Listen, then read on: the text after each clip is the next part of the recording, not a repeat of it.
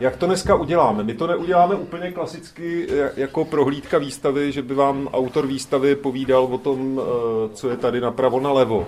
Mezi temné kapitoly semelských dějin patří dění v místní nemocnici počátkem 50. let, kdy tam byli sváženi a údajně mučení řeholníci.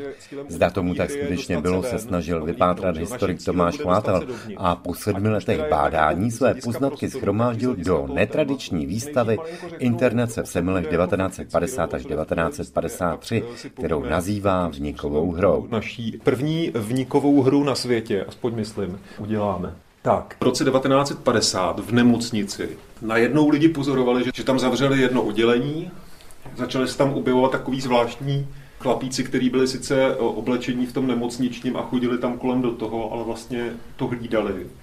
A sanitky anebo i civilní vozy tam začaly eh, navážet takový jako nemocně vypadající lidi, kteří měli tady vyholený. A případně měli tonzuru a případně byli i oblečení třeba v těch hábitech. Jako lidi zjistili, že, že tam prostě jsou vážený řeholníci. A tenhle pán, to je primář nemocnice a ředitel nemocnice a zdravotní rada Libereckého kraje, pan doktor Alois Pluhář. Tak o tom se začalo říkat, že on to tam vlastně jako naváží a že tam ty řeholníky, něco s nima dělá. Na primáře Pluhaře spáchala skupina Elkort 1 neúspěšný atentát.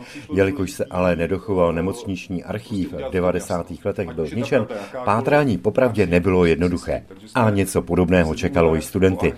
Po prostudování shromážděných materiálů se měli rozhodnout, zda by na primáře Pluhaře spáchali atentát či nikoli. A kdo si myslí, že se mučil? No, tak zvedněte ty ruce pořádně. Raz, dva, tři, čtyři, pět, šest, sedm, osm, devět, deset a půl. Dobře. A kdo si myslí, že se nemučilo?